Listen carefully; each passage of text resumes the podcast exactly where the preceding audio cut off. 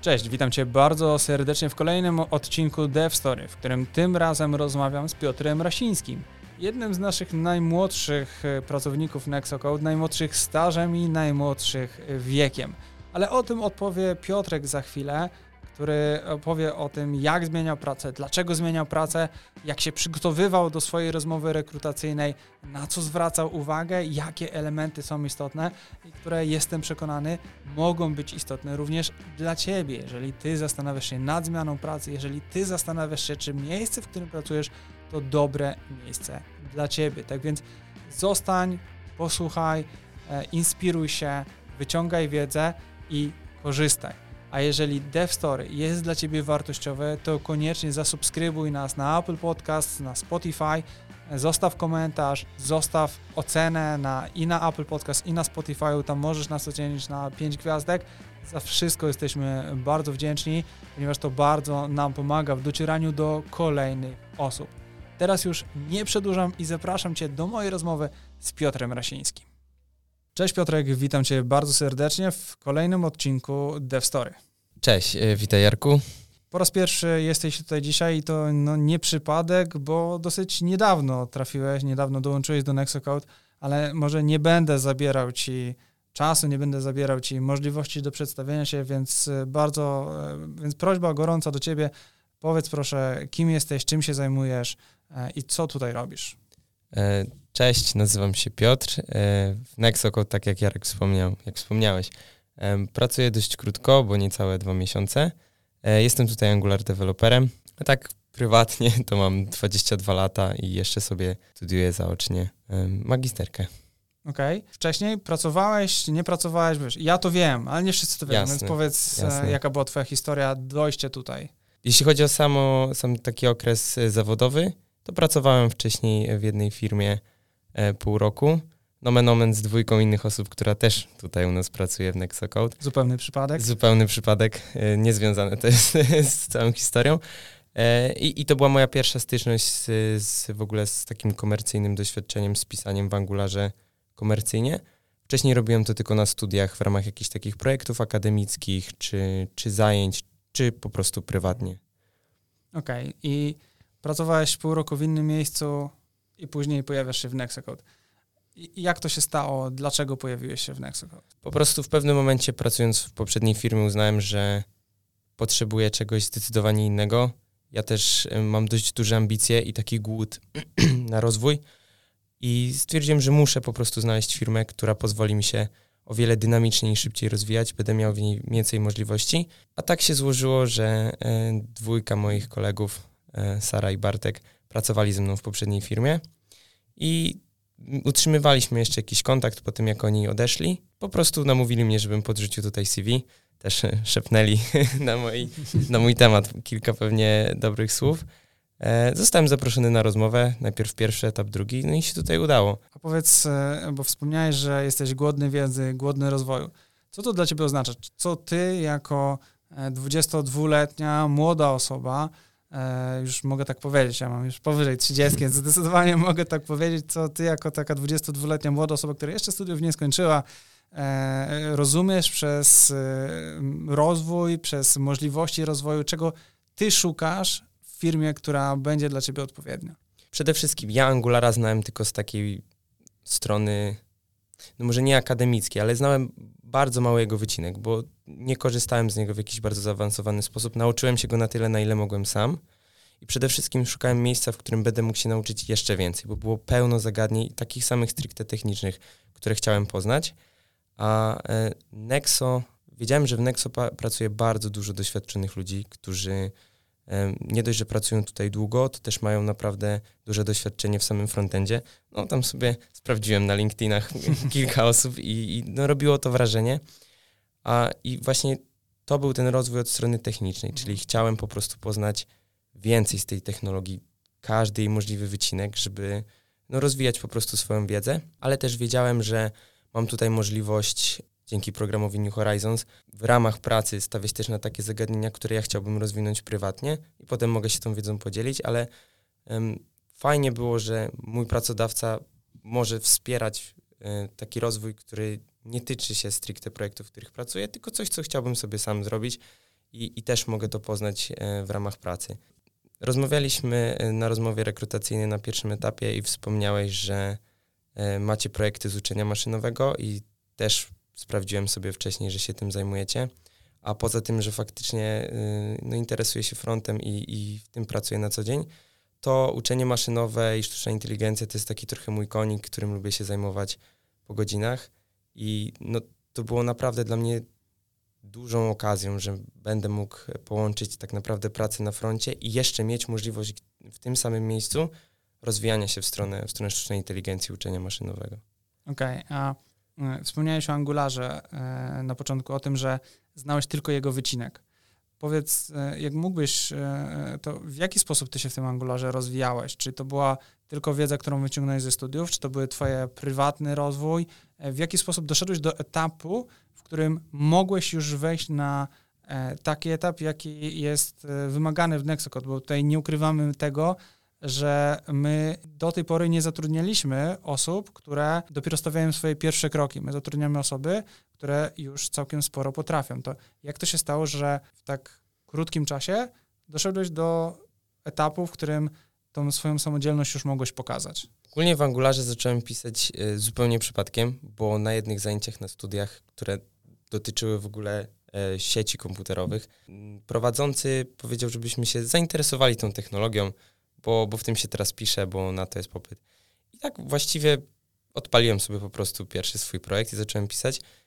I bardzo mi się to spodobało i po prostu polubiłem to. Zacząłem w tym Angularze robić inne projekty na studiach, które wymagały napisania jakiegoś frontu, ale też poświęciłem bardzo dużo czasu e, takiego własnego po godzinach, gdzieś wieczorami, gdzie otwieram dokumentację, czytam jakieś y, nowe rzeczy albo przede wszystkim tutoriale, ale poza tym, że, że oglądałem te tutoriale, to bardzo dużo pisałem takich prywatnych projektów, czyli w mojej głowie powstawała jakaś idea i stwierdziłem, ok, sprawdzę jak to wyjdzie w Angularze. I jeden, drugi, trzeci projekt, nagle zacząłem to łapać, zacząłem w tym być coraz lepszy. Też na uczelni, na ostatnich semestrach mieliśmy bardzo dużo projektów grupowych, które wymagały pisania głównie jakichś aplikacji webowych i tam to się też bardzo przydało i tam zaliczyłem taki największy skok wiedzowy. Mhm. Po prostu trzeba było to zrobić, musiałem się w tym kierunku rozwinąć w ogóle, żeby zaliczyć niektóre z tych przedmiotów. Ja też to bardzo polubiłem i stwierdziłem, ok, to jest coś, co, co chcę iść i zacząłem szukać swojej pierwszej pracy. No i tak trafiłem do, do mojej pierwszej firmy, w której, w której zacząłem pracować. Chyba najwięcej, co mi pomogło przełamać tą taką barierę pierwszej pracy, po prostu takie samo zaparcie, to poświęcanie tych wieczornych godzin na naukę i to, że to po prostu lubiłem, bo nie mógłbym się do tego zmusić, to mi się po prostu podobało i, i zaczęło wychodzić po jakimś czasie. Teraz przeskakując trochę do etapu czy momentu, w którym już masz pierwsze doświadczenie zawodowe za sobą. Pracujesz w pierwszej firmie i dochodzisz do tego wniosku, że to nie do końca to, że potrzebujesz większego rozwoju, potrzebujesz większych możliwości. Jaki tutaj proces myślowy się u ciebie pojawił, albo może o czym powinny pomyśleć, jakie pytania sobie zadać e, powinny osoby, które są w takim miejscu, gdzie może nie do końca im odpowiada, ale jeszcze nie wiedzą, czy to jest dobry moment na kolejny krok. Masz jakieś wskazówki? Ja miałem przede wszystkim dość duże oczekiwania, jeśli chodzi o pracę. Chciałem, chciałem po prostu czuć, że się rozwijam. E, to może zabrzmi śmiesznie, ale chciałem trafić do miejsca, w którym nie będzie mi na przykład przeszkadzało, że pracuję więcej niż 8 godzin dziennie. Nie dlatego, że muszę, tylko dlatego, że chcę. Mhm. I w pewnym momencie w trakcie tej poprzedniej pracy zacząłem odczuwać takie, może nie wypalenie, ale, ale nie chciało mi się po prostu pracować. Też ym, bardzo ciężko pracowało mi się z kodem, który był napisany, bo moim zdaniem to był źle prowadzony projekt i ciężko się z tym kodem pracowało, ciężko dorabiało się tam nowe funkcjonalności, brakowało też bardziej doświadczonych programistów, którzy trzymaliby tam rękę na pulsie. I, I kiedy poczułem, że przestaje mi się chcieć po prostu do tej pracy przychodzić, to pisanie kodu przestało mi sprawiać przyjemność. Ja bardzo lubiłem pisać kod i, i sam Angular też bardzo mi się podobał jako framework i to było coś, co ja naprawdę robiłem z wielką chęcią. To tak z każdym kolejnym dniem po prostu coraz ciężej było siąść i coraz ciężej napisać kolejne linijki. I były nawet takie momenty, że przez pół dnia potrafiłem napisać cztery linijki kodu. Po prostu nie miałem z tego żadnej przyjemności i też nie potrafiłem się do tego zmotywować. I wtedy stwierdziłem, że ok, to jest moja pierwsza praca, ja pracuję tu dopiero trzy czy tam cztery miesiące, to coś jest nie tak, gdzie, gdzie ta cała, cała taka pasja, która, która w tym wszystkim była. I stwierdziłem, że no zdecydowanie muszę poszukać czegoś innego. A to jest też tak duży rynek, że wiedziałem, że czeka na mnie o wiele lepsza firma na pewno, gdzie, gdzie to z powrotem wróci do tego, jak było wcześniej, czyli do tego, że to lubiłem, e, że to sprawiało mi przyjemność i zrobiłem to z dużą chęcią. Okej, okay, czyli trochę podsumowując to, co powiedziałeś, jeżeli ktoś z Was, drodzy słuchacze, znajduje się w miejscu, w którym zadaje sobie pytanie, e, czy, czy uświadamia sobie, że to już nie sprawia mu tyle przyjemności, ile mogłoby sprawiać, ile kiedyś sprawiało. Jeżeli zdaje sobie sprawę z tego, że projekt nie jest na tyle rozwojowy dla niego, jeżeli zdaje sobie sprawę z tego, że mm, osoby, z którymi pracuje, nie będą w stanie pomóc mu w jego, e, w waszym rozwoju, to prawdopodobnie jest to jeden z momentów, który warto wykorzystać, żeby zrobić ten kolejny krok. Ja bym dodał do tego jeszcze jedno pytanie, które dla mnie osobiście jest bardzo istotne. Czy ja wierzę w to, że technologia, czy produkt, czy obszar, w którym znajduje się dana firma, czy nad którym pracuje dana firma, czy dany projekt, e, jest przyszłościowy? Czy to jest coś, co zmieni jakąś rzeczywistość? Bo jeśli tak, no to może warto tam być. Widzę, że chcesz tutaj też coś tak, dodać. Tak, tak, bardzo, bardzo się cieszę, że do tego nawiązałeś, bo zupełnie wyleciało mi to z głowy, takie poczucie misji w tym, że coś, co robimy faktycznie jest ważne, jest gdzieś wykorzystywane. Piszemy jednak soft, który, który ma grupę swoich odbiorców. E, to jest też coś, czego brakowało mi w poprzedniej pracy, e, ale dodałbym jeszcze do tego, że jeśli je, jest się w miejscu czy w pracy, to nie do końca e, spotyka nasze oczekiwania, czyli chodząc do pracy zastanawiamy się, kurczę, czy to jest na pewno to, czego chcę, albo czujemy, że czegoś nam brakuje, że to nie jest to, jak sobie wyobrażałem swoją pracę w IT. Bo ja uważam, że można znaleźć sobie taką pracę, jaką sobie wyobrażamy mhm. i nic nie stoi na przeszkodzie.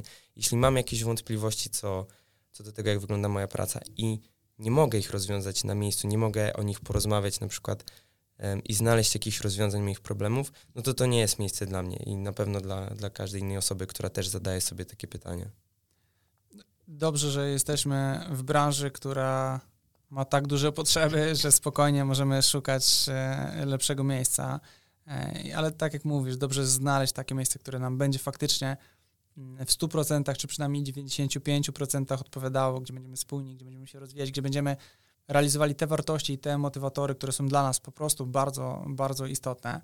A z drugiej strony E, zastanawiam się, co my możemy zrobić, my jako pracownicy, teraz z perspektywy każdego z nas jako pracownika, co my możemy zrobić, żeby przygotować się na to, na spotkanie z taką e, firmą, w której my idealnie chcemy pracować. Nie? Bo my musimy, jeżeli chcemy trafić do idealnej firmy, szeroko rozumianej idealnej, bo dla każdego ten ideał będzie trochę inny, to my musimy być idealnym kandydatem.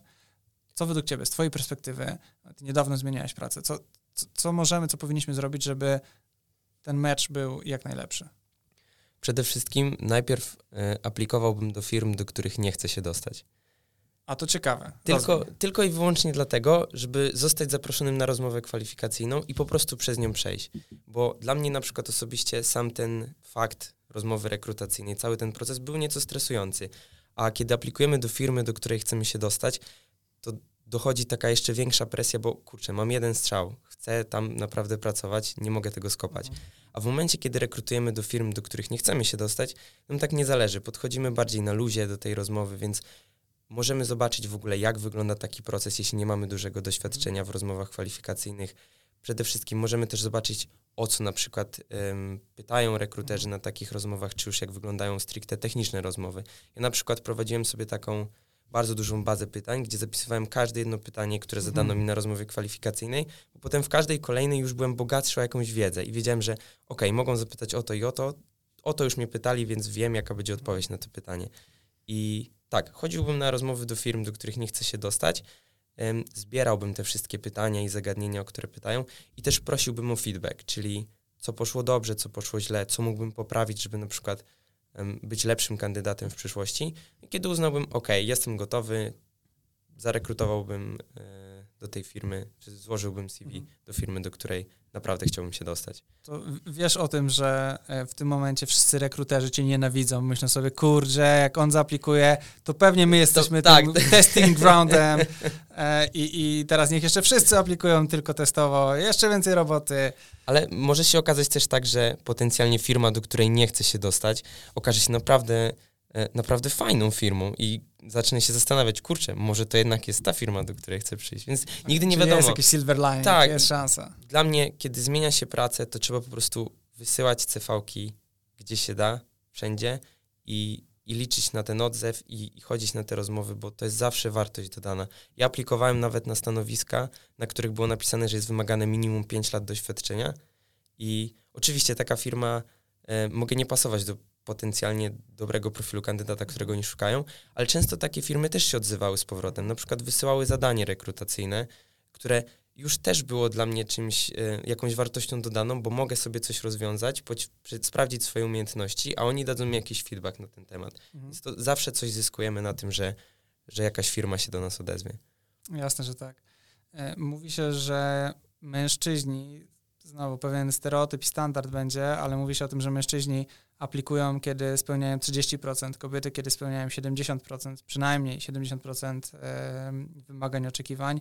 To ja zdecydowanie podpisuję się pod tym, że warto aplikować, nawet jak nie spełniamy tych wymagań, oczekiwań, bo często e, w opisach jest to idealny profil, a ideałów nie ma i często wystarczy osoba, która po prostu jest wystarczająco dobra, a jednocześnie jeżeli pokażemy swoje zaangażowanie, pokażemy to, że chcemy, pokażemy to, że się rozwijamy, że nam zależy, to często to może być o wiele większa wartość dla, dla firmy i tym możemy przekonać rekrutera, przyszłego szefa, e, lidera i tak dalej, i tak. To jest myślę, że bardzo, bardzo cenna wskazówka. A powiedz, mm, co poza umiejętnościami technicznymi, umiejętnościami twardymi i tym przygotowaniem takiego testowego rekrutowania, na co jeszcze ty byś zwrócił uwagę osobie, która chce zmienić pracę, która chce dobrze przejść, dobrze się pokazać, albo też może dobrze się rozwijać, dobrze się zaprezentować w nowym miejscu? Wydaje mi się, że pierwsze, co bym komuś powiedział, to nie stresuj się. Mhm. Po drugiej stronie też jest człowiek, to jest potencjalnie twój przyszły kolega z pracy, z którym będziesz siedział przy jednym biurku, pił kawę i żartował. E, Dla mnie, tak jak wspominałem na początku, te rozmowy rekrutacyjne były bardzo stresujące. Nie wiem dlaczego w mojej głowie obraz tego, tej osoby, która przeprowadzała ze mną tę rozmowę, był taki nadmuchany do takich ogromnych rozmiarów, że to jest ktoś, kto naprawdę twardo mnie sprawdzi, czy jestem dobry, y, czy spełniam wszystkie wymagania. A to zwykle są, może wyluzowani to, to zbyt przesadzone słowo, ale to są normalni ludzie, którzy po prostu chcą z nami porozmawiać, sprawdzić, jakim jesteśmy kandydatem, co wiemy, co nie i, i nie stresowałbym się po prostu tą rozmową. E, Jeśli chodzi o to, z której strony jeszcze warto się pokazać, to też jest może dość kontrowersyjne, bo nie każdy ma umiejętności miękkie, a wiemy, że się ich wymaga. Ktoś może być świetnym programistą, ale nie mieć umiejętności miękkich, co nie powinno go oczywiście przekreślać, ale na pewno dużym plusem jest, kiedy em, pokażemy się z takiej no, miękkiej strony, czyli że jesteśmy otwarci na przykład na wyzwania, na nowe inicjatywy, nie boimy się zmian, chętnie Chętnie weźmiemy udział w podcaście, jak na przykład zaproszeni. chętnie weźmiemy udział w podcaście. Ja pamiętam, Jarku, jak, jak, jak rozmawialiśmy, to, to od razu się ciebie zapytałem, czy jest możliwość e, tutaj wzięcia udziału w podcaście. No, to są takie rzeczy, które na pewno nie dają nam punktów takich technicznych, ale dają punkty nam jako osobie i, i pokazują, że coś wniesiemy do firmy poza samymi umiejętnościami technicznymi. Bardzo dobre wskazówki, zdecydowanie bardzo istotne dla wszystkich, którzy szukają nowej pracy, zastanawiają się nad zmianą pracy, zastanawiają się, czy to miejsce, w którym są teraz, to jest dobre miejsce, ale też osób, które może się trochę zasiedziały. Także ja Ci, Piotrek, bardzo, bardzo dziękuję. E, Jestem przekonany, że wielu z naszych słuchaczy wyniesie z tego e, odcinka, z tej naszej rozmowy wiele wartości i jednocześnie mam nadzieję, że jeszcze nie raz pogadamy w ramach Devstory. O, Dziękuję Jarku za zaproszenie i również mam nadzieję, że, że spotkamy się niedługo. Bardzo dziękuję Ci za wysłuchanie kolejnego odcinka Dev Story. Przypominam, że jeżeli widzisz w tym wartość, to koniecznie oddaj głos, zasubskrybuj i daj nam znać, po prostu daj nam znać, odezwij się do nas na LinkedInie, odezwij się do nas na maila, powiedz, jak Ci się podobał ten odcinek. A na koniec chcę zostawić Cię jeszcze z pewnym pytaniem, na które odpowiedz sobie sam w głowie. Czy to miejsce, w którym jesteś dzisiaj, jest dobrym miejscem dla Ciebie? Czy spełnia wszystkie Twoje oczekiwania, wszystkie Twoje wymagania i daje Tobie takie możliwości, jakich oczekujesz? Jeżeli tak, to świetnie, to gratulacje, to brawo. Jeżeli nie, to zastanów się, jaki krok podjąć dalej. Na teraz bardzo Ci dziękuję i zapraszam do kolejnego Dev Story.